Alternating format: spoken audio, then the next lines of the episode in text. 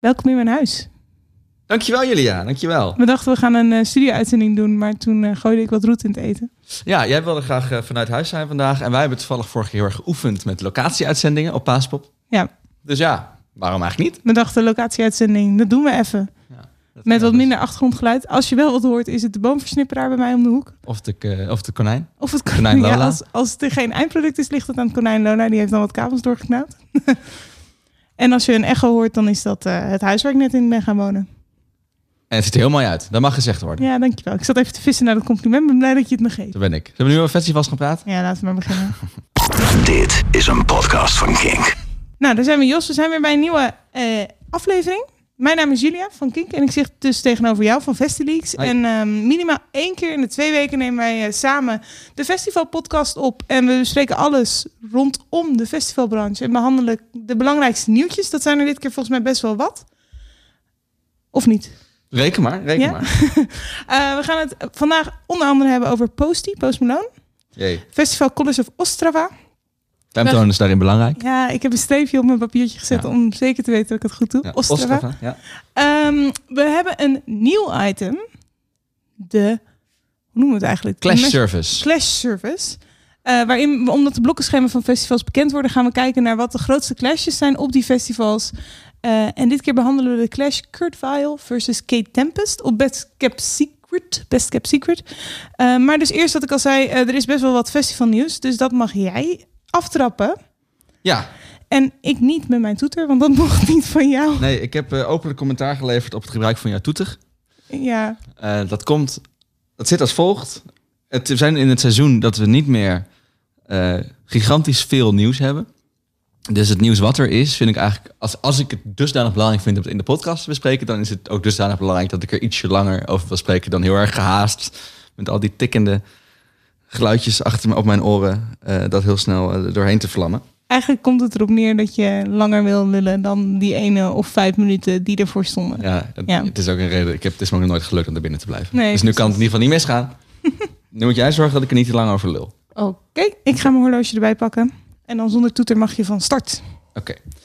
Nou, het aller horror, horror nieuws van deze week, echt waar ik echt even onder de indruk was, was het nieuwsbericht dat er dit jaar drie keer zoveel processierupsen komen als vorig jaar. Ja, ik schrok wel een heb beetje. Heb jij iets meegekregen van de, van, de, van, van de plaag vorig jaar? Ik heb er gelukkig geen last van gehad. Oh, bless you. Uh, maar ik heb wel iedereen erover gehoord. En het, in het begin dacht ik, ach, er is weer wat verzonnen. Weet je, net als dat mijn buurvrouw allergisch is voor onze bomen in de achtertuin. Is er nu iets over de processierups, uh, wat ze erbij hebben bedacht. Maar toen zag ik dat het zoveel effect had op zoveel mensen. En heb ik ook echt gezien wat voor effect het had op de huid en dergelijke. En toen dacht ik, oh, ja. er is hier wel echt iets gaande. Ja, het was vooral Best Kept Secret afgelopen jaar. En ik heb daar ook uh, persoonlijk echt uh, weken last van gehad. Heb je er echt ja, weken? Bult, ja, bultjes en... En nu? Want ze zeggen dus dat, het, dat ze in drievoudige grootte terugkomen. Ja, jee. Dus ik, ik zie een soort van... Ja, dus ik overweeg om het festivalseizoen af te gelasten. Jongens, dit is ernstig nieuws. Als Jos zegt dat hij okay. het festivalseizoen wil aflassen. Maar neem me serieus, even een korte vraag. Kan je daar iets aan doen? Uh, volgens mij niet. Tegen doen? Nee. Ja, je kan je bedekken. Want die, zo, één zo'n rupsje heeft volgens mij 10.000 haartjes. Die er allemaal afwaaien, één voor één. Dus de kans dat je... Je kan een beetje bomen proberen te, te, te mijden. Daar zitten ze in festivals en uh, ook gewoon steden. Dat is natuurlijk een groot probleem dan alleen festivals. Heeft binnen hele zomer lang. Ja, dat is in principe het beste, beste advies. Oké, okay, nou mochten we ooit een update krijgen wat, uh, dat ze er iets aan doen, dan laten we het zeker weten. Want het klinkt een beetje pessimistisch dit.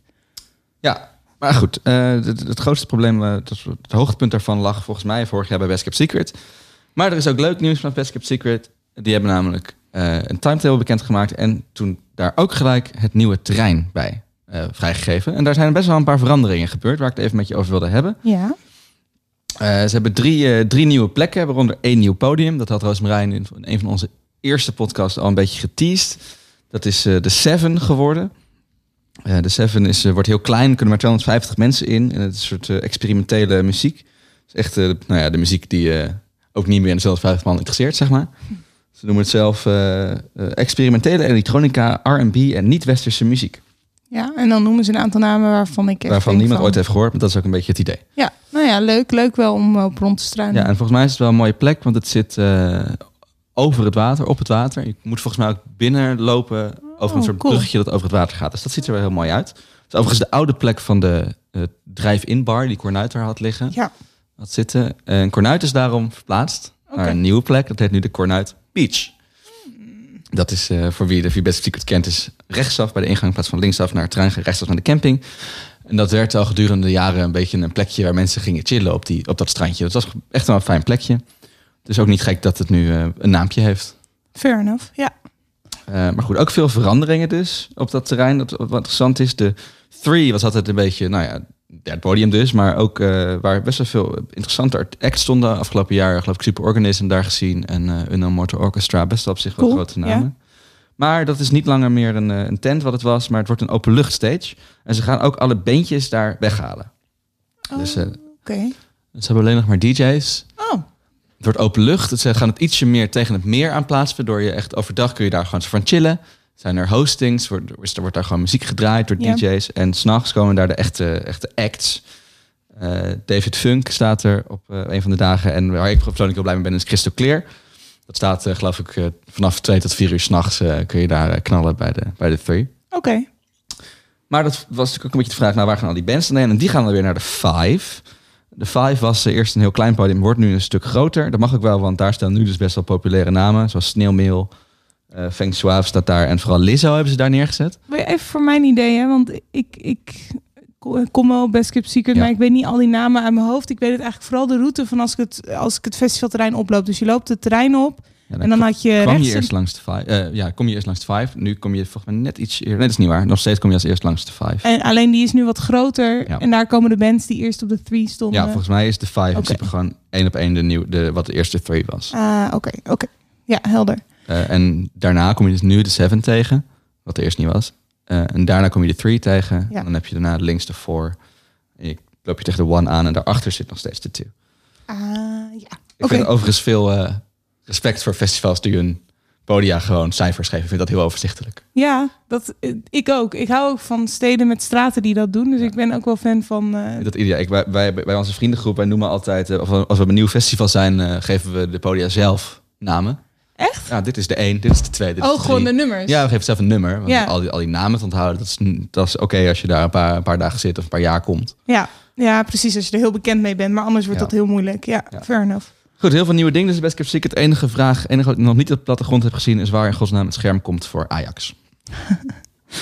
Is dat tegelijk? De finale Eh, ja, is ja, tijdens als, eh, als we straks... eh, nou, ik ben ook totaal geen voetballiefhebber hoor, maar dit hou ik wel goed in de gaten. Ja. Want als aanstaande woensdag, dat is Ja. morgen voor ons. Ik weet hoe dit zit. Want ik kijk dus elke week de wedstrijd. Omdat mijn vriend fan is van Ajax. dus ik moet wel slash. Inmiddels vind ik het zo historisch dat ik maar gewoon meekijk. Ja, het is wel echt historisch. ze zitten dus in de halve finale van de Champions League Ajax. En als ze de return van aanstaande woensdag winnen, zitten ze in de finale van Ja, de Champions League. Nou, Ja. dat gebeurt niet vaak.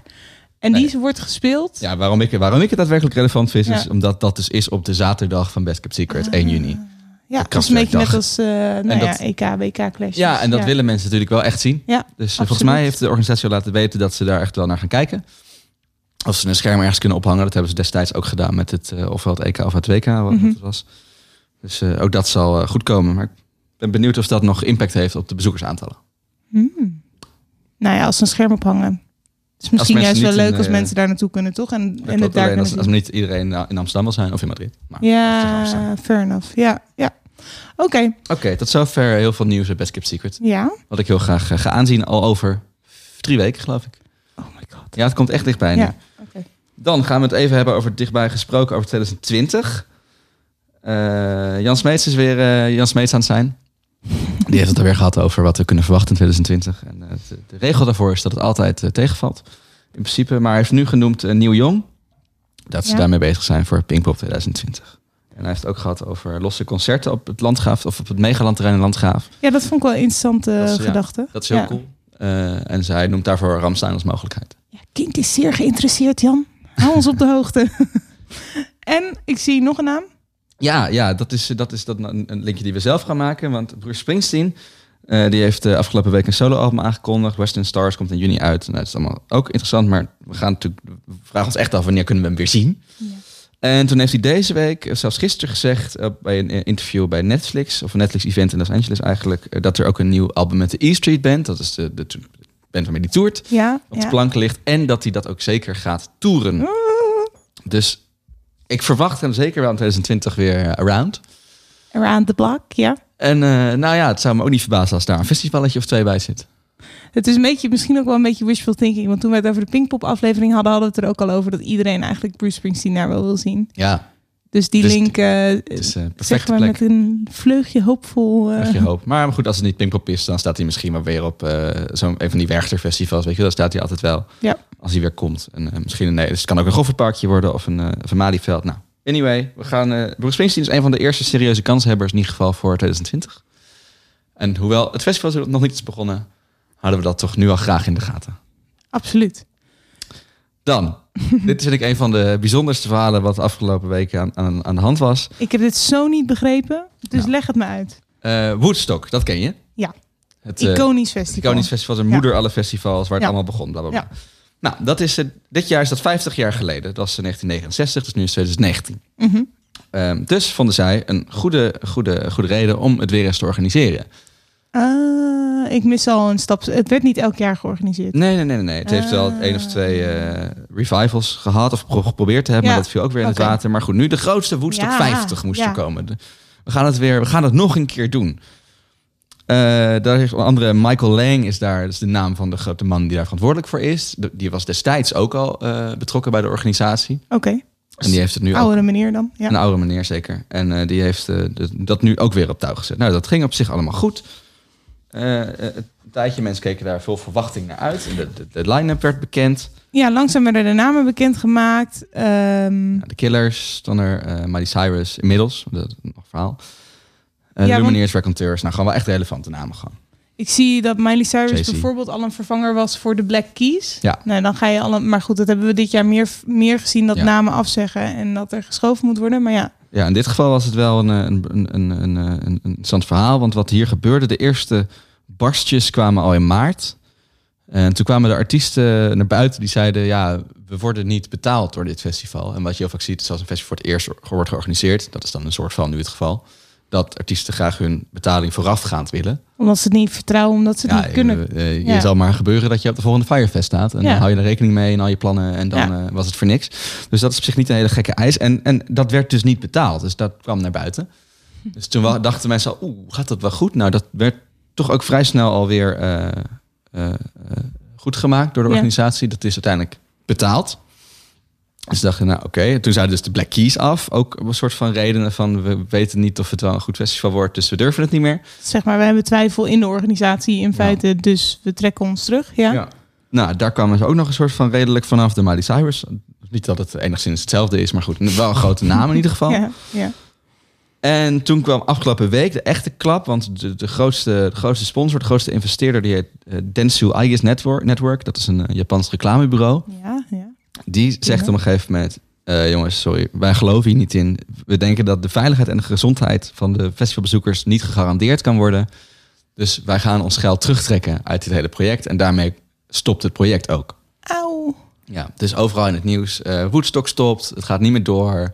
Eh, helaas, we hebben het geprobeerd, niet gelukt. Toen kwam Michael Lang er volgens wel overheen. Met jongens, ho, ho, wacht eens even.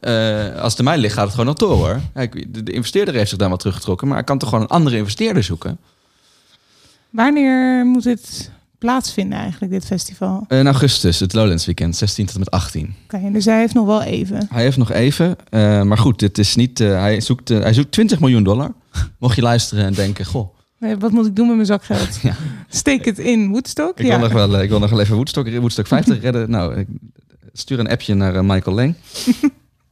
Eh, hij heeft aangeklopt onder andere bij Live Nation, natuurlijk de grote concertorganisator. En bij AEG, de andere grote concertorganisator, festivalorganisator in de US. En die hebben allebei gezegd: eh, Nope, dat gaan we niet doen. Is Michael Lang de vader van de Duty Firefest? eh?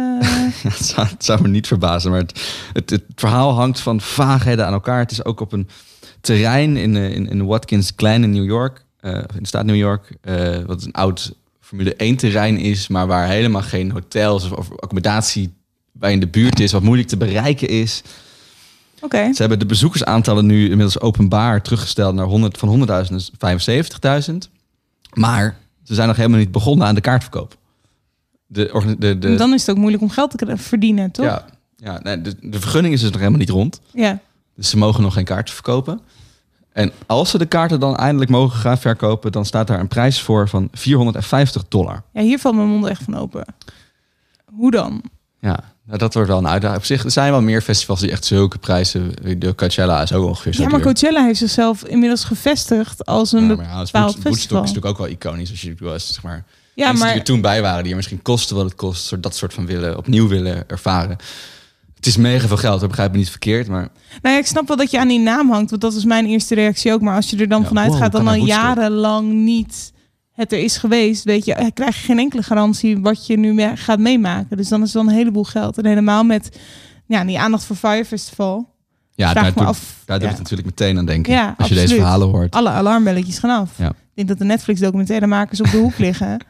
En wij willen hier wel sponsoren, we volgen hier wel. Ja. Nou ja. dit, dit, is wat we nu weten. En het is nog niet officieel afgezegd in zoverre. Tenminste, ja, de, grote investeerder heeft dat dus gezegd. Maar goed, er zijn niet echt gedupeerden wat dat betreft. Niet, ik bedoel niet festivalgangers, want er zijn Nee. ook nog geen kaarten verkocht. Nee, dat scheelt. Oké.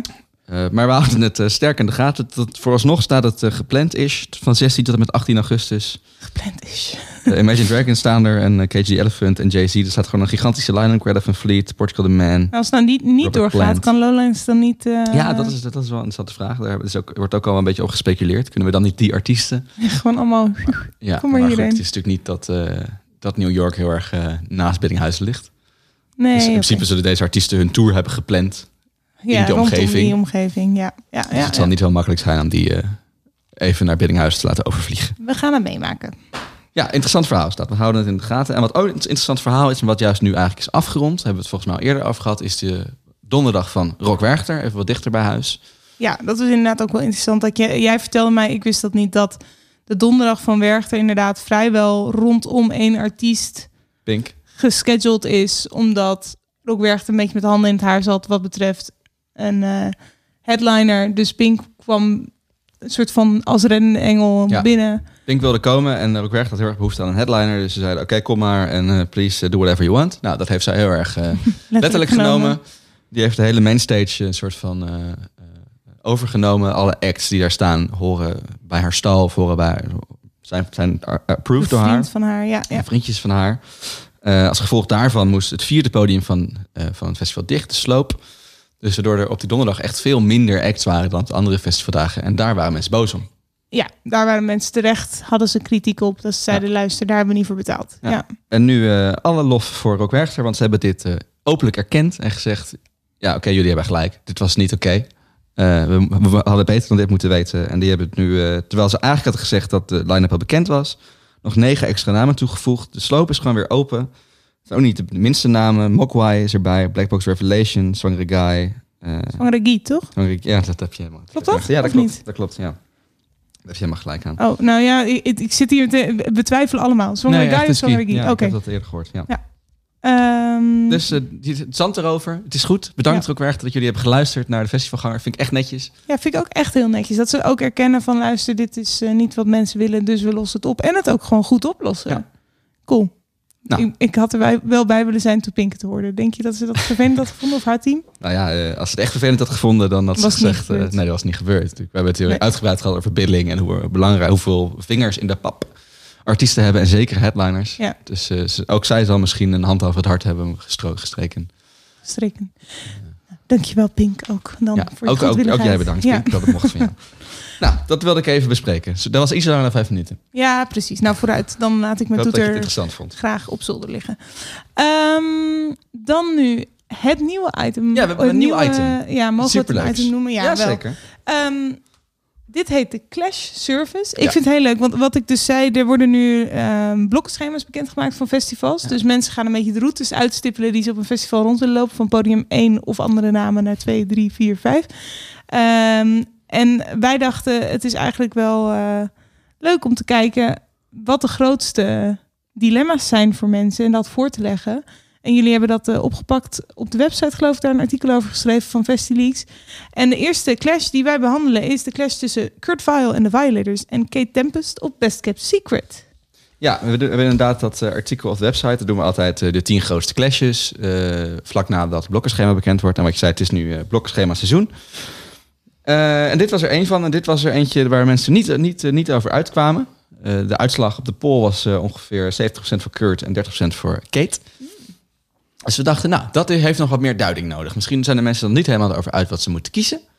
Dus ja, ik vond, ik vond het een verrassende clash, want ik kende Kurt Weill wel. Mhm. Maar Kate Tempest, toevallig net voordat dit bij mij voorbij kwam, had ik er net gegoogeld omdat er bij ons ergens een interviewaanvraag binnenkwam.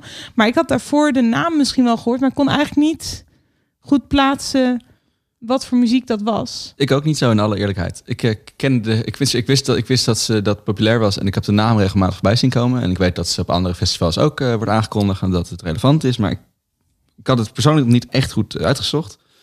Ehm, dus nou, daar zijn we voor bij de, bij de festivalpodcast. Maar eerst even die Kurt File. Ja. We gaan zo meteen luisteren naar wat we moeten gaan kiezen en waarom Ja. we dat moeten gaan kiezen. Ja. Maar eerst even uitleggen wie dat nou precies zijn. Ja, dus Kurt Weill eh, en zijn band The Violators eh, is bekend van de War on Drugs. Hij was gitarist in de Ja, War dat on vind ik Drugs. eigenlijk altijd een beetje vervelend. Dat staat in, alle bio's over Kurt ja, File. ja, hij gaat niet meer zonder. War on Ja, Drugs. hij gaat niet meer zonder die lijn in zijn bio. Vind ik eigenlijk flauw. Want Ja? het, het hele succes van de Rounders kwam pas na Kurt File. Dus ik vind hem niet... Ja, maar ik denk wel dat je qua geluid, als je War on Drugs zegt, weet je wel enigszins in welke hoek je het zoeken moet. En dat dat Ja. een makkelijke link is. Het is binnen, binnen... Het is natuurlijk allebei een beetje dezelfde niche. Maar binnen die niche vind ik het nog echt wel een ander geluid. Ja, tuurlijk. Maar als je, als je zeg maar puur blanco staat, is het een rapartiest? Is het een eh, kinderen voor kinderen plaat? Weet je, waar, waar zoeken we naar? Dan is het dan Drugs is het in de Ja. hoek van War on Drugs. En dan vervolgens kan je inderdaad gaan luisteren naar in die niche. Wat maakt hij dan zelf? En wat vind jij hem dan onderscheidend maken? Eh, ik, ik vind Kurt File hele ogenschijn- ogenschijnlijk lichte, fijne gitaarmuziek. Tokkeltjes maken, waar je wat, wat lekker soort haast wegdroomt. Eh, wat het soms zelfs een beetje monotoom is, maar waardoor het eigenlijk juist een soort van verslavend wordt. Ehm, en tegelijkertijd doet hij dat terwijl hij best wel veel leuke dingen zingt. En hij heeft een fantastische stem. Ja, hij heeft zeker een hele mooie stem. Ehm, hij heeft inderdaad ook, eh, zie ik hier op papiertje staan, maar dat wist ik toevallig ook, een album gemaakt met Courtney Barnett. Ja, die is fantastisch. Dat is natuurlijk ook echt wel. Die eh, hebben zo'n mooie samenzang. Klinkt gewoon heel goed met z'n tweeën. Het is gewoon een hele mooie harmonie. Ehm, het bekendste nummer van Kurt Weill is Pretty Pimpin', waarin hij praat over depersonalisatie. Ja, dus dat is Kurt File. We gaan er zo nog even naar luisteren. En dan hebben we Kate Tempest aan de andere kant staan. Eh, die speelt overigens in de Five. Kurt File op de main stage, de One. Ja, Kate Tempest is. ehm, ik wist dus oprecht niet wat ik ging googlen toen ik haar van de week. eh, dus ik dacht, oké, ja, gewoon artiesten gaan het meemaken. En toen belandde ik eerst in een live performance van haar. Dat was bijna Prodigy-achtig, want dat was hele Ja, heftige ja. muziek op de achtergrond. Toen dacht ik, huh, wat, wat heb ik hier? Maar ze is dus een spoken word artiest. Dat is haar kunst. Ehm, een beetje wel in het hoekje van Loyal Carner, waar we het eerder Ja. over hebben gehad. Hoewel Loyal Carner denk ik iets meer met de mellow muziek heeft. Dus zij kan wel een beetje alle kanten nog op. Ja, en ze heeft Ehm, met dat spoken words ook daardoor de poëzieprijs gewonnen. ja, dat is echt heel cool. Nou ja, dat was dus mijn, mijn, ehm, eh, mijn zoektocht op Google ging in die richting. En toen kwam ik, ik stuitte op haar eh, Tiny Desk Concert. Nee, Oh ja. dat is een, een bekend... Jimmy eh. Nee, MP, M- NPR? Nou ja, goed. Anyway, het is eh, een, een bekend YouTube-kanaal waarbij artiesten inderdaad in een soort van kleine bibliotheeksetting, dus een akoestische settings, nummers doen. En ze, ze opende haar set die ze daar deed met een nummer dat heet A Ballad of a Hero. For a Hero? Ballad of a Hero. Eh, en dat is letterlijk een a cappella stuk over een, nou ja, over een soldaat die op oorlog gaat en terugkomt en daarmee dealt. En nou ja, ik, het raakte mij. Ik zat echt op, gewoon op kantoor een middag en ik zat het kijken en ik kreeg echt kipvel en ik werd helemaal in het verhaal verplaatst. En toen dacht ik, nou, ik heb dit nog nooit meegemaakt, helemaal niet. Eigenlijk ben je gewoon een verhaal aan het voorlezen zonder dat je iets voorleest. En toch breng je het op die manier over. Toen dacht ik wel van, oké, dit is er eentje om in de gaten te houden. Toen wist ik nog niet dat ze hierin terecht zou komen. Dus ik vind dat wel heel interessant dat we haar nu hebben. Ja. Eh, dus ik zou heel nieuwsgierig zijn hoe zij een live set neerzet. Maar goed, eh, we hebben het gevraagd aan wat mensen die daar rondlopen. Eh, ja, nee, we hebben het gewoon gevraagd aan, aan mensen, aan de mensen die hebben gereageerd op onze oproep. Joh, stel je gaat naar Best Kept Secret, zou je of naar Kate Tempest gaan, of zou je naar Kurt Vaal gaan? En dat hebben we eh, in een compilatie neergezet, zodat je daar ook zelf een goede keuze over kan maken.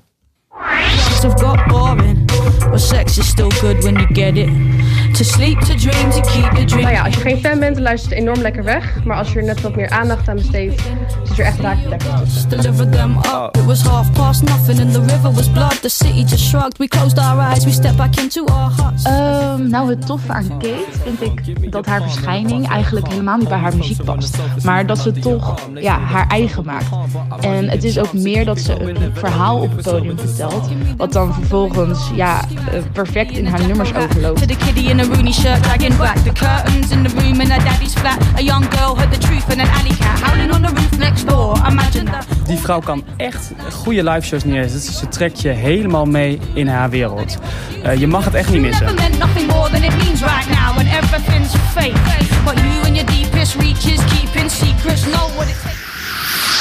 I woke up this morning, didn't recognize the Eh, ga vooral allemaal niet naar Kurt Veel toe. eh, want dan weet ik in ieder geval zeker dat ik vooraan sta. Want deze gast moet, wil ik zo graag zien. Die kan zo lekker pingelen op zijn gitaar.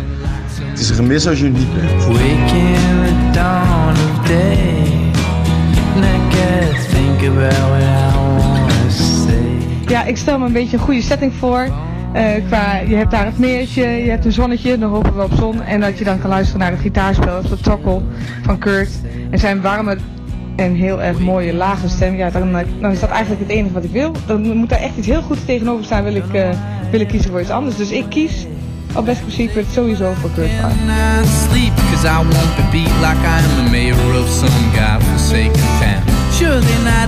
Kurt Phil, ja, om hem live te zien is echt heel vet.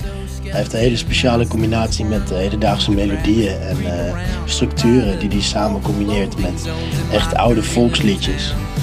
Ik denk dat dat hem ook een van de sterkere eh, festival acts maakt in dead weight. 2009. Clean my hands of what I need to clean my hands of. Ja, ik weet nou nog niet wat ik moet kiezen. Ja, dat was de eerste, de, de eerste Clash Service, onze festival podcast. Kate Tempest versus Kurt Vile. Jij weet het nog steeds niet. Nee, het is eigenlijk jammer dat wij hier nu een podcast zitten op te maken. Want vanavond zie ik staat Kate in Bitterzoet. dat dus dan had ik gewoon vanavond naar Kate gekund. En op Best Kept Secret naar Kurt. Ja. Maar goed, dat heb ik nu even gemist. Nee. Voor de mensen die wel naartoe gaan, wij zijn heel benieuwd hoe het was. Want ik ben echt heel benieuwd hoe zijn live is. Dus laat het even weten. Kan via Festival Forum. Ja, Festival Forum. En eh, via alle andere sociale Ja, kanalen van Festilix. En of Kink. Zeker. Even kijken. Eh, we zitten goed in de muziek. Door Ja. naar Posty. Ja, dat, daar wil ik het wel graag over hebben. Ja, Ehm, het zit namelijk zo. Ik vind Post Malone eigenlijk niet zo heel boeiend. Zal ik heel eerlijk zeggen. Eh, het is ook, eh, nou goed. Maar goed, tegelijkertijd zie ik hem natuurlijk ook wel bovenaan alle grote festivalposters komen. En, en dus ik zie dat die, dat die populariteit vergaart. Nou, dat vind, ik, dat vind ik uit professioneel vlak heel erg interessant. Waarom kan dat nou? Ja. Maar wat nu ook gebeurt, is dat alle mensen die hem live hebben gezien... en die normaal een beetje in dezelfde, in dezelfde bubbel zitten als ik... eh, die terugkomen met, Jos, ik, ik snap enigszins je sceptisme... maar je moet toch echt even gaan, want het is wel echt even heel goed. dus op het moment dat ze hem live gezien hebben, slaat er eigenlijk misschien bij mensen een beetje wat om. Eh, ja, maar het kan ook zijn dat dat misschien de eerste keer is... dat mensen zich dat werk overgeven aan hem. Maar goed, eh, Zullen we daarom... hem eerst even introduceren voor de mensen die het nog nodig hebben met een mashup? Ja, heel goed. Dit, zo klinkt Post Malone. Probably think that you are better now, better now. You only say that cause I'm not around, not around. You know I never meant to let you down, let you down. Would've gave you anything, would've gave you everything. You know I said we go psycho, lil' mama bad like Michael. Can't really trust nobody with all this jewelry on you. My roof look like a no-show, got diamonds by the bolo. Don't act like I've been fucking hoes and popping pillies, man. I feel just like a rock star. Brothers got that gas and they always be smoking like a rasta. Bitch on your stony, I do it out. Post Malone. Dat is Posty. Posty. Ja, ik, ik vind het wel een leuke nickname. Ja, zo noemen ze fans hem, Posty. Ja. Ja, vind ik ook schattig. Eh, ja, hij stond afgelopen jaar al op, eh, op best wel grote festivals. Ook Werchter stond hij onder andere. En ook eh, Woe- Woeha in, in Tilburg. Eh, en eh, deed eerder dit jaar twee keer de Ziggo Dome. Dus het is geen kleine jongen. En aankomende jaar, misschien nog wel belangrijker... staat hij op Pukkelpop, Reading in Leeds en op Ziget. Dus daar ga jij hem zien? Ik ga hem zien op Ziget, inderdaad. Eh, tenminste, als ik aan de hand van dit gesprek... besluit dat ik het de moeite waard vind. Wat ik wat was gezegd, ik ben sceptisch en ik ben heel benieuwd waarom deze jongen zo populair is en waarom ik dat ze moeten gaan zien. Nou, we gaan even ons best doen. Kijk, ik, ik moet zeggen, ik ben ook niet een positief fan. Ik, ben ook, ik heb ook geen aversie. Ik heb niet echt een uitgesproken mening. Ik was wel verbaasd aan Michiel. Je kent hem wel, met wie ik werk bij Veens- Kink. Veenstra, Veenstra? Ja, die Michiel. Ja. Welkom Michiel. Ja. Ehm, die weet ik, was wel echt eh avid luisteraar in ieder geval van zijn album. Hoe heet het? Beerpong. Ja, Beerpongs en Bentleys. Ehm, wat ik inderdaad verrassend vond. Ik heb het heel veel voorbij horen komen. De- wanneer ik het het meest voorbij heb horen komen was afgelopen jaar met Halloween. Ja, hij, was een, hij, is, hij ook een eh, opvallende verschijning. Hij is zeker een opvallende verschijning. En het is een beetje net als dat er elk jaar... Elk, elk jaar wordt er wel ergens een celebrity nagedaan met Halloween. En dit jaar was het dus Post Malone. Dus mensen gingen met eyeliners... Hij heeft allemaal tatoeages over zijn gezicht heen. Ging ze nadoen op hun gezicht. En eh, ja, vond ik, vond ik een grappige verschijning. Dus zo is hij een beetje in mijn hoofd eh, blijven hangen. Maar veel, veel jongeren die inderdaad fans zijn... eh, ik, we hebben het grappend achter de schermen wel eens gehad over de broertjes van Julia. Maar mijn broertjes zijn inderdaad ook eh, fan van Post Malone. Ja, de broertjes van Julia zijn een goede Ja. graadmeter over wat er populair is onder de jeugd. Ik doe mijn best om dat is heel fijn. op peil te blijven met wat de jeugd luistert. Waaronder mijn broertjes. en die luisteren inderdaad ook naar Post Malone. Hij is zelf ook pas 23. Ja, dus vandaar dat het goed aansluit met... Dat vond ik ook opvallend. Dat, eh, iemand van 23 eh, op de mainstage van Coachella staat, bijvoorbeeld. Of headliner is op Sicket. Ehm, we hebben ook, ik, en dank aan de redactie, we hebben een, een lijstje aan soort van fun facts van dingen die ik in ieder geval niet wist van Post Malone, die ik wel grappig vind om even door te nemen. Oké, de volgende fun facts. Ik wist dit namelijk niet. Eigenlijk mag je niet meelezen. Luister maar naar, naar dat, hoe ik het je vertel. Fun fact 1. Post Malone heeft gitaar leren spelen door Guitar Hero. Vind ik Leuke heel fact. grappig. Ik vraag me wel af hoe dat dan in zijn werking gaat, want het is natuurlijk absoluut niet hetzelfde. Maar ehm, Beetje behendigheid, een basis, een basis. ja, of een interesse of Ja. zo, ja. Ehm, hij dankt zijn artiestennaam aan een online rap name generator. Leuk. Dus dat vind ik ook inderdaad heel leuk, want dan eh, kunnen wij allemaal nadoen. Ja, dus we hadden ook eh, Post Malone kunnen verzinnen. Ja, ja eh, had gekund. kiezen. En een nickname Posty daarbij. Ehm, het is een running joke dat Post Malone stinkt. Oh. De redactie heeft het echter niet kunnen bevestigen. Vind ik wel jammer, want zo ziet hij er wel uit. Dus Ja, ik had het wel fijn gevonden als deze... zeggen, maar- Oh, maar het verbaast me enigszins niet. Ehm, op zijn achttiende woonde hij in een huis gefinancierd door zijn huisgenoot... die zijn geld verdiende als Minecraft-YouTuber. Nou. Het, het is wel heel millennial allemaal, leuk, hè? ja. Het is heel, hij is, de, hij is de, de, de personificatie van 2019 misschien. En eh, er is een hele leuke meme, maar goed, daar heb je niet zoveel aan in de podcast. eh, van zijn snor. Memes weer op zijn, op zijn uiterlijk. Dat zijn snor eigenlijk eruit ziet als twee hondjes die elkaar kussen. Ehm, dus je hebt, een foto, je hebt een foto van Post Malone. En dan daarnaast heb je een foto van Post Malone met twee hondjes onder zijn neus. Ja. Die elkaar zo kussen op de plek waar zijn snor zit. Ik ga erop letten. Ik vind overigens eh, muzikanten en memes vind ik ook een goed onderwerp voor een keer een podcast. Maar goed, misschien niet helemaal festival. Het is echt belangrijk Ja, tegenwoordig. dan kunnen we een keertje een uitstapje maken. Nou goed. Eh, hebben we het vaker. Laten we gaan naar eh, weg van de fun facts en naar de mensen die er echt verstand van hebben. Ja, dat lijkt me een goed plan. We hebben gesproken met Jaap van der Doelen. Die is van het hip-hop platform eh Hip Hop in je Smoel. En die, die vroegen we nou eens, wat maakt Post Malone nou eigenlijk zo uniek ten opzichte van andere artiesten? Ik denk gewoon echt een heel sterk gevoel voor refreinen. Terwijl hij heeft dan die refreintjes net als bij Rockstar of eh, Sunflower. Dat zijn van die tracks die je gewoon na één keer horen al niet meer uit je hoofd krijgt.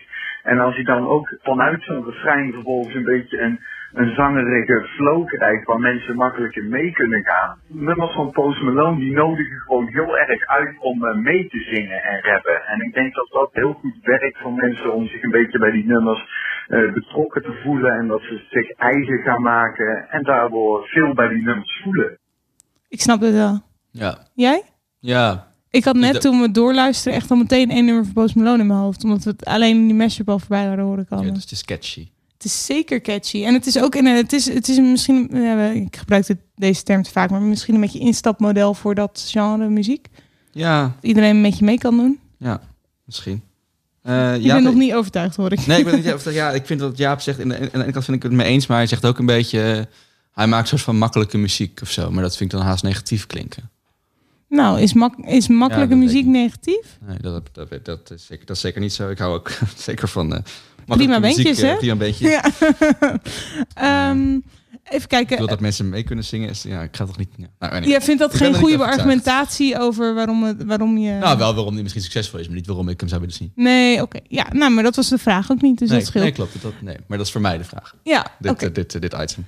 Ehm, Ik ben- ik ben heel persoonlijk. Dit Ja, ja je, je wil echt persoonlijk overtuigd ja. worden. Ik heb het eigenlijk- puur voor mezelf erin gedaan. We hadden eigenlijk even mijn broertjes moeten uitnodigen, zodat ze jou persoonlijk hadden kunnen overtuigen. Dit is Ja. eigenlijk mijn therapiesessie. Is dit. Even kijken, we hebben, we hebben Jaap ook gevraagd, los van, oké, waarom is het dan zo populair?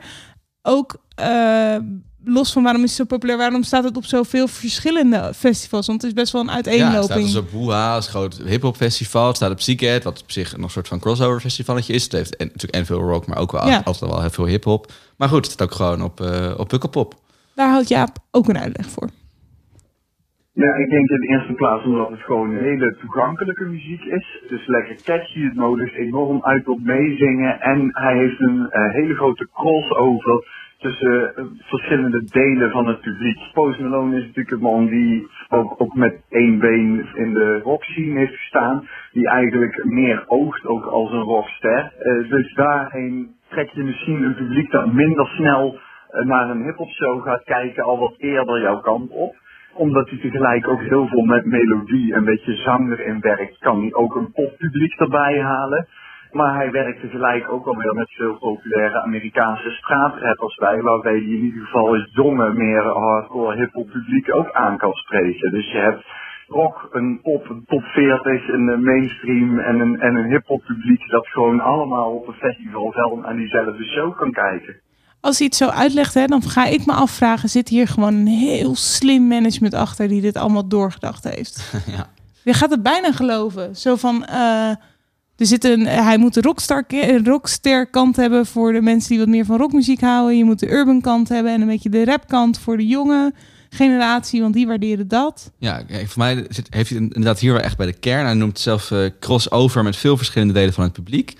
En dat, Ja. dat verklaart misschien het een en ander. Ik bedoel, we hebben het al in deze podcast vaker het woord eh, genre overstijgend gebruikt. En Dat is sowieso een van de meest eh, uitgekoste termen van het jaar.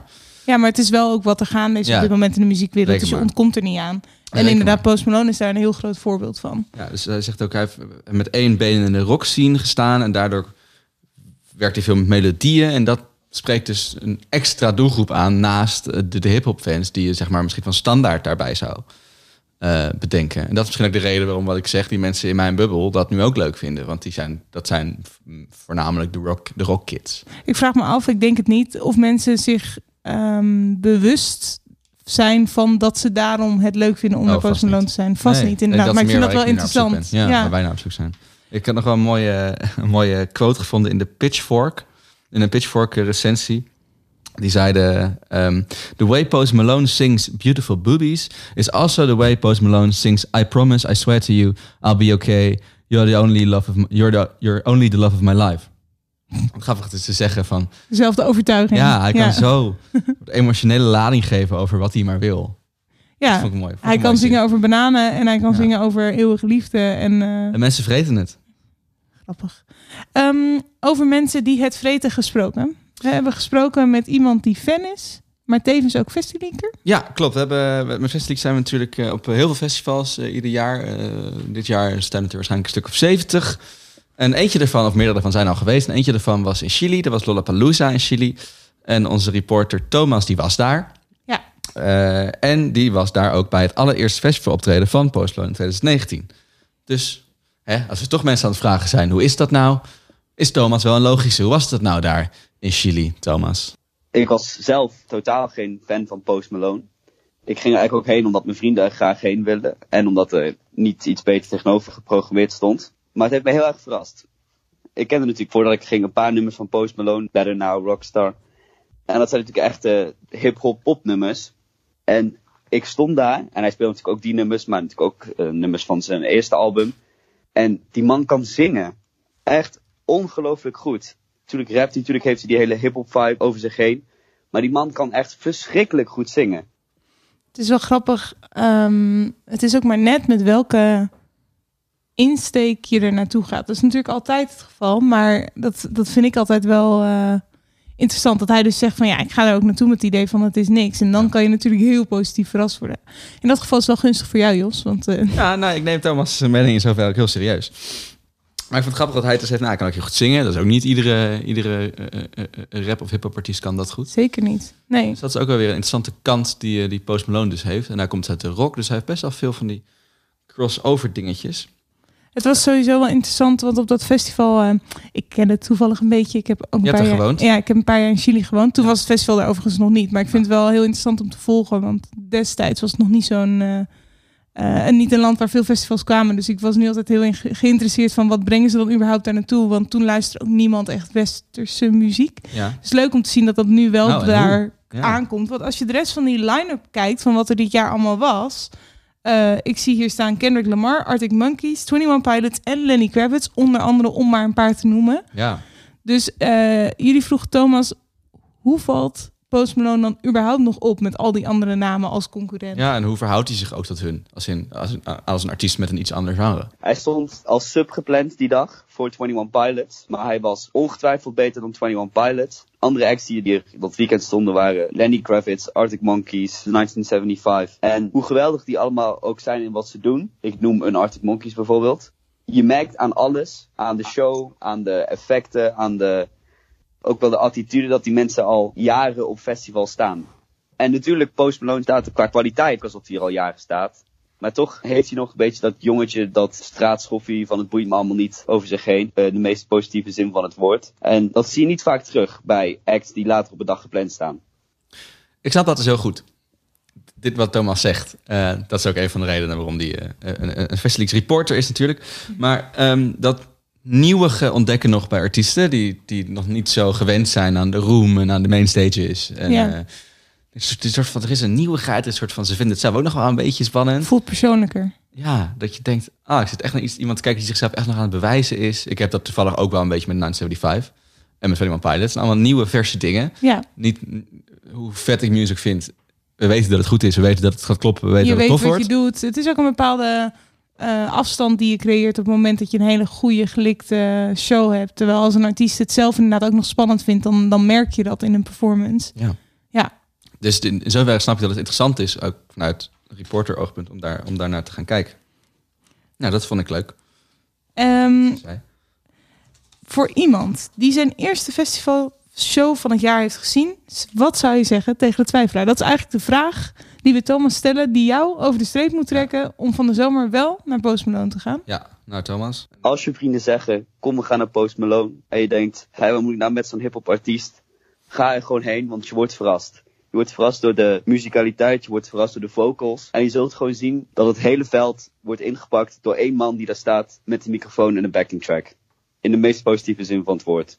En tuurlijk, dus er zal zeker een effect over zijn stem heen zitten om het een beetje voller te laten klinken. Maar deze man kan echt geweldig zingen. Eh, nou, ik zou liegen als ik zeg dat ik niet dat ik, dat ik mijn hele sceptisme ben verloren. Maar ik ben wel echt benieuwd wat hij, wat hij zegt over. Hij is dus heel muzikaal, hij is heel melodieus, hij maakt hele catchy en aanstekelijke eh, eh, tracks. Maar dat doet hij zodanig knap dat hij niet een soort van de hip-hop community verlogent. En ik vind, dat, dat, ik vind het wel knap dat hij in zoverre daar een brug tussen weet te slaan. En een van de dingen die ik las in een eh, recensie van de Trouw, wat ik overigens grappig vond, eh, Ja. eh, over zijn Ziggo Dome show. Die, die schreven dit. handjes en aanstekers hoeven niet in de lucht. De sit-down blijft ons bespaard. En het is niet nodig om B te antwoorden wanneer hij A roept. Ja, dus met andere woorden, hij heeft alle poespas niet nodig Ja, om een hele goede... hele teken, tekenende zin. Ja. Hij is dus niet zoals het, het stigma dat sommige hip-hop shows misschien een beetje om zich heen hebben. Dat het gaat om, eh, nou ja, al die dingen dus wel.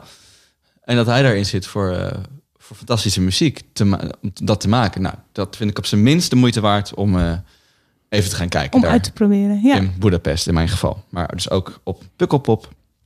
En op, of op Reading en Leeds, mocht je daar zijn. Ga je ook? Ergens? Komt uit, voor nou, jou? nee. Ja, kijk, even kijken. Nee, nee, Pukkelpop staat nog niet op mijn planning. Weddingen niet zou ik heel leuk vinden, maar dat is net even iets te ver in mijn eh, drukke zomerschema. En Siget idem dito, want iemand moet ons vertegenwoordigen op Lowlands, denk ik. Ja, ja, daar ben ik niet. Dat Nee. weet, dat, weet, dat weet iedereen die het luistert vast. We gaan heel veel... eh, ja, we gaan, ja, we, ik, we hoeven niet de hele planning door te nemen. We gaan heel veel festivals inderdaad van de zomer samen af. Al zij het een dagje in onze drukke schema's. Seagate ging jij sowieso al naartoe, maar dat ging ik niet redden. En aangezien jij dan op Seagate bent en de aftermath van Seagate meemaakt... ehm, ga jij niet naar Lowlands. Dus ga ik proberen ons daar te vertegenwoordigen. Exact, maar er is wel heel veel, eh, heel veel festivalpodcasts vanaf locatie deze zomer. Startende op Best Kept Secret. Dus dat wordt wel heel leuk. Eigenlijk zijn we al gestart op Paaspop. Dat, is dat was, dat was de, de grote test, de pilot was op Paaspop. Dus mocht je dat leuk vinden, nog heel veel meer van dat. Dan gaan we nog een bucketlist festival uitlichten. Yes. Dat doen we natuurlijk zoveel mogelijk iedere week. In ieder geval als we niet op een ander festival zijn. En eh, er is er nog eentje die we echt even moeten behandelen, vind ik. Sorry, dat hoor je misschien niet zo goed. Ik zat half. eh, Je was omgedraaid. blaadjes aan het Ik was wegleggen. blaadjes aan het wegleggen. Ja. Er is nog één festival dat we. Ja, er zijn er wel meer, maar die eentje die ik nu echt wil behan- behandelen. En dat is het Colors of Ostrava Festival. Juist. In- Ik had er nog nooit van gehoord. Dat, is, dat, eh, dat snap ik. Het is een festival in, eh, in Tsjechië. Het is een beetje de, de Pinkpop van Tsjechië, zeg maar. Oeps. Eh, Ja. Maar dan eh, iets kleiner. De capaciteit is eh, 45.000. Eh, het is van eh, 17 tot 20 juli. Een L, 2019. Juli, Eh, ja. Juli, ja. En er is eh, heel veel muziek eh, in de vorm van pop en rock en world en reggae en electro. En om precies te zijn, klinkt dat zo.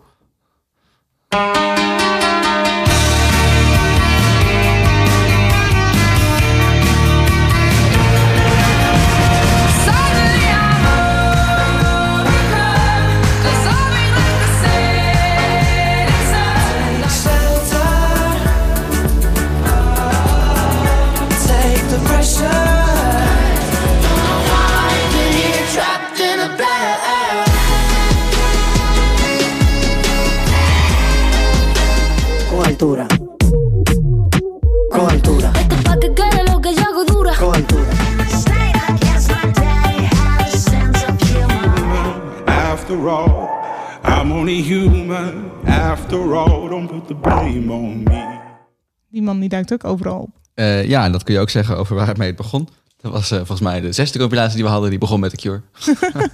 Ja, maar daar heb je minder problemen mee. Ja, de. Cure mag altijd. De Cure mag altijd. Dat, eh, dat mag duidelijk zijn. Eh, nee, een echt eh, een grote, een grote line-up dus. The Cure, eh, Florence and the Machine hoorde je. Rack and Bone Man, Years and Years. eh eh, Mogwai, J Rosalia. Balvin, Rosalia, ja. Ja, sorry. Ik zeg het weer verkeerd. Dat ik Ja, vorige keer ook al. Ik vervang, ik, ver, ik verbeter je keer. Waarvoor wel. dank. Hey, Gang of Youth staan er ook. goed, ik nou. kijk nu, ik lees me goed in. Ik zie het nu pas op de line-up. Jongens, als jullie daar zijn, dat is een aanrader voor mij. Eh, het is een, echt wel een, grootse line-up. Maar het was niet altijd zo groot. Uiteraard. Het begon eh, in 2002, niet zo heel lang geleden. Toen was het een festival voor 8000 man. Inmiddels is het uitgegroeid tot 45.000. Het was eigenlijk op een of andere gekke manier altijd een festival dat zich haast kenmerkte dat er altijd een beetje regen viel. en daarom was 2013 pas het eerste jaar dat er geen regen was. Dat is te grappig. Eh, het is ook een paar keer in de jaren van, eh, van, eh, van locatie gewisseld. En inmiddels hebben ze de, definitief dat, die plek in Ostrava gevonden. Daar hebben ze inmiddels 21 podia opgebouwd. Veel daarvan zijn verscholen, waarover later meer. Er zijn veel bands en DJ's, maar ook is er ruimte voor theater, voor film, voor workshops en theater en lezingen en spelletjes. Een beetje als Lowlands. het is, eh, ja, dat, dat, dat is goed. Het is een beetje, een beetje een mix dat betreft tussen Pinkpop en Lowlands. Het heeft misschien Ja. wat meer de, de programmering wel van Pinkpop. En waar ik ook heel blij van word, is dat het eten en drinken, zoals in heel Oost-Europa, lekker goedkoop is. Bier kost je nog geen 2 euro. Een, een maaltijd ongeveer 5. Heerlijk. Ehm, ja, jij zegt veel regen. Dat, dat schetst bij mij verbazing. Maar dat is waarschijnlijk omdat ik niet zo goed weet hoe het is in Oost-Europa. Want ik ben daar nog nooit geweest. Ik heb gewoon een vooroordeel. Dat ik denk van, oh ja, Zuidoost-Europa, lekker warm, zon. Zomer het is goed. Het kan ook eh, warm zijn en regenen. Ja, dat is waar. Nou ja, maar dan is het nog niet eens Dat is zo ook erg. een ongeschreven ziekenhuisregel. Is het? Ja, het regent standaard één dag. Oh. Ondanks dat het heel lekker weer is en altijd zonschijn, maar het regent altijd, het regent altijd eventjes. Wel goed. eh, mochten mensen luisteren die nog nooit zijn geweest en dit jaar wel gaan. Neem een poncho goed mee. It om happens. een poncho mee te nemen. Ja. Ehm, we hebben een bezoeker gesproken van het festival. Ja, en haar naam is Marloes. Marloes. En ehm, eigenlijk was de vraag, want kijk, ik weet niet, jij bent er ook nog nooit geweest, hè? Nee, maar ik heb er wel. eh, we zijn er als Festelix wel een paar keer geweest. En dus ik heb eh, alle verhalen in, in geuren en kleuren gehoord. Maar je hebt niet in levende lijven eh, het festival ondervonden. Marloes wel, dus die vertelt ons wat haar eerste indruk was. Ja. Eh, wij zijn er in de zomer van 2017 heen geweest. En ehm, ja, dat was gewoon best wel vet, omdat het een hele aparte locatie was. Het was eigenlijk op een oud eh, industrieterrein. Dus ehm, ja, als je daar overheen loopt, dan loop je eigenlijk door de ja, oude industriegebieden, eh, torens, mijnen, alles. En ehm, dat geeft eigenlijk vooral de hele vette indruk. Ja, is, heeft het eh, dus vooral over de, de looks en het industrieterrein. En daarmee hebben we ook eigenlijk de kern van Colossal Strava meteen te pakken. Het gaat bij Colossal Strava om het fantastische, geweldige, bijzondere festivalterrein. Eh, je moet je voorstellen, het was, vroeger was het een locatie wat heel erg eh, wat gewijd was aan mijnbouw. Er waren heel veel staalfabrieken, er waren smeltovens en eigenlijk die complete infrastructuur van die staat er nog. Eh, maar nu staat er, zijn er dus 21 podia tussen gebouwd. Bizar. Veel daarvan ook dus verstopt. Die kun je niet zomaar vinden. En ze hebben daar dusdanig vette dingen gedaan met licht en met, en met en projecties... dat het echt een gigantisch kleurrijk en roestig schouwspel wordt. En als je de foto's ook ziet van Colossal Verstraven... dan, dan baan je je echt. Dan denk je, wauw, dit, dit, dit wil ik wel een keer meemaken. Is dit dan ook weer een festival waar jij het wel eens eerder over hebt gehad, waarbij de programmering wat later op de dag start, zodat je meer donkere uurtjes hebt en dergelijke? Eh, nee, Nee? nee, is- dit is wel redelijk vergelijkbaar met wat, er in, eh, In- wat we hier kennen. Ja. Ja, klopt. Maar het is dus... eh, er is, wat ik heel typerend vind, is er is een hele grote toren. Die is 80 meter hoog. Daar kun je Ja. op klimmen. En Oké. dan, heb je een, eh, dan heb je echt een bizar mooi, eh, mooi uitzicht over dat terrein, maar ook over de bossen die erachter uitgestrekt liggen. Cool. Dat klinkt inderdaad heel, heel tof. Ik, ik stel me een beetje een soort van bijna een Wie is de Mol-achtige setting voor, maar dan met een festival. Nou ja, ja is het, ook, het deed mij altijd wel een beetje denken aan, eh, aan Meld, het indus- industriële. Ja. Eh, dat zit daar volgens mij ook wel een beetje. Eh, maar het is in ieder geval zo mooi dat ze in 2017 hebben ze de Festileaks Festival Award gewonnen voor een beste locatie. Dat is Oké. eh, de, de item waarin we altijd iedere, ieder festival 100 mensen vragen wat ze van de festivalervaring vinden op zes eh, vaste categorieën. En daar is College of Straat 2017 eh, heeft daar de hoogste punten in gekregen. Cool. Dus eh, wat dat betreft, wat de locatie betreft, echt wel een aanrader. Ja. Ehm, wat Marloes betreft, sowieso een aanrader. Ja, maar vroeger ook nog even wat er dan, eh, de locatie dus, maar wat, Ja. wat, wat, wat is nog meer te doen?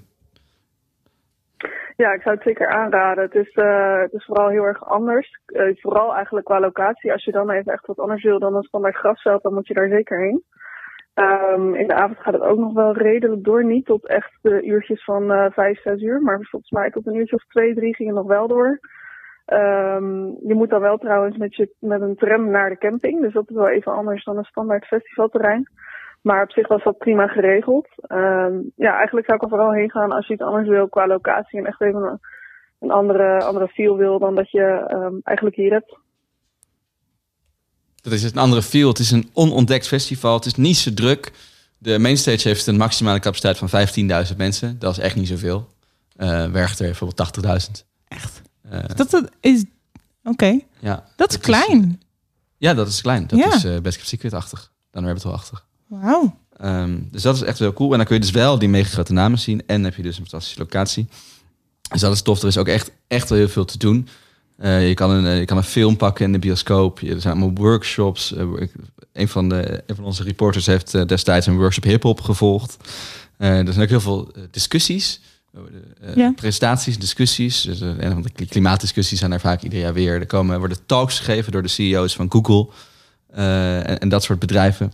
Dus dat is heel gaaf. Eh, en ook, je vraagt je misschien nog af, nou, het is in het Oostblok, kan- is het dan niet heel moeilijk om daar te komen? Dat is ook niet het geval. Eh, er is namelijk da- daadwerkelijk een vliegveld bij Ostrava. Vlakbij. ja, maar goed, Oh. als dat, dat is vaak wel wat duurder. Je kan ook naar, in ieder geval naar Praag vliegen. En vanaf daar gaat het een directe trein naar, naar Ostrava. Dus ook dat is no hassle. Klinkt oprecht echt Zoals, heel eh, goed geregeld. Zoals ze met een Engels modewoord. No dat zouden ze zeggen. Ja, gelukkig doe jij het tegenwoordig. Ehm, eh, en dit jaar zijn jullie daar weer als Festileaks zijnde? Ja, reken maar. Ja, ja, we zijn er heel graag. We zijn er weer. En eh, we doen weer verslag. Dus dat, eh, dat zie je allemaal wel eh, verschijnen op onze kanalen. Ook nog wat de moeite waard om te zeggen is dat er een. eh, dat het, bij, het werd tot 2017 in een kasteel, als bij een kasteel gehouden. En dat is, inmiddels is het festival veel erg groter geworden, dus het paste daar niet meer. Maar dat kasteel hebben ze nu gehouden en dat is nu de plaats van de camping. Daarom heet het ook de Oh, cool. Castle Camping. Eh, maar slaap je dan in het kasteel? Nee, nee. Oké. Maar je hebt wel mooi Dat uitzicht. was wel leuk geweest. Wel Maar inderdaad, mooi uitzicht op het kasteel. Oké, de Castle Camping. Dus eh, mocht je Colossal Strava, mocht het cool klinken, dan zeg ik, kijk vooral even ook de, het beeldmateriaal, want dat haalt je echt over de streep. Wat je ook nog over de streep kan halen is dat het eh, slechts 114, 114 euro kost voor vier dagen festival. En dat het eten en drinken is dus ook. Dus voor het geld hoef je het ook niet te doen. Hm. Ehm, Ja, laat het weten als je er naartoe gaat. Ik ben heel benieuwd. En laat weten als je er bent geweest. Wanneer was het? In eh, juli? ja, 17 tot en met 20 juli. Als je er bent geweest, laat ook even weten wat jouw indruk was. Was het eh, zo tof als dat Marloes het doet klinken in onze podcast? Ik ben heel benieuwd. Eh, Ja, of heb je een ander festival waarvan je denkt, dit moet echt op de bucketlist staan? Jos, we zijn aan het einde aangekomen. Mijn konijn is ondertussen je draaiboek aan het opeten. Ik zit eh, op, op jouw stoel in jouw eetkamer en naast mij zit Karen. Zit een konijn konijn Lola viel mij aan. En, zit- en Steven is mijn draaiboek aan het opeten. Dit, is, dit lijkt me een teken dat we hier een einde aan moeten breien aan deze festivalpodcast. Volgende keer hebben we nog één reguliere uitzending en dan gaan we echt de festivals op. Tot die tijd moet ik nog onze redactie bedanken zoals altijd voor al die geweldige compilaties, voor al die mooie onderwerpen, voor al die research. Dat zijn Lenny, Ruben, Job, Jeffrey, Malou en Kilian. Staande ovaties en applaus. Jij moet nog iets vragen over reviews. Ja, ehm, nou sowieso altijd leuk als mensen deze podcast graag luisteren om in je favoriete podcast app een reactie achter te laten. Of eh, je kan sterretjes uitdelen in, in ieder geval in de Apple podcast app. Ik weet niet of jullie die gebruiken, maar dan kan je zeggen eh, hoeveel sterretjes je ontwaard vindt. En dat helpt ons. Ja, dat helpt. Vervolgens helpt dat dus weer als je een review achterlaat of als je een rating geeft, omdat je dan weer bij meer mensen aanbevolen wordt. Dus dan maken we de groep van luisteraars steeds groter. En dan staan we uiteindelijk bij een festival links midden met een hele grote groep mensen. Ja, fijn. Dat zouden wij natuurlijk wel leuk vinden. Dus mocht je dit enigszins eh, appreciëren, doe dat dan alsjeblieft. Of laat in het algemeen gewoon feedback achter op ons festivalforum, forum.festleaks.com of via een van onze sociale kanalen. Yes. En dan eindigen we zoals altijd. Met de line-up mashup. Die gaat deze keer naar. Graspop in België, een van mijn favoriete festivals. Een festival is helemaal gericht op hard rock en metal. Dus in plaats van eh, 21 tot 23 juni. Combi-tickets kosten in principe 210 euro, maar zijn helaas sinds gisteren uitverkocht. Dus wie erbij is, well done. Ben je er niet bij, eh, maak een of andere gekke combinatie met dagtickets en zo. En dan kun je er nog steeds bij zijn. Het is niet zo ver. Het is in Dessel, dat is eh, een half uurtje vanaf Eindhoven, denk ik. Ik geloof je, ja. En zo klinkt het. En zo klinkt het. Dit is de line-up van Graspop 2019 en tot over twee weken. Probeer hem op de juiste manier moment in te starten. Dat is lastig als ik de hele tijd blijf praten. Ja, hou je mond, joh. Ik doe even mijn haar los. In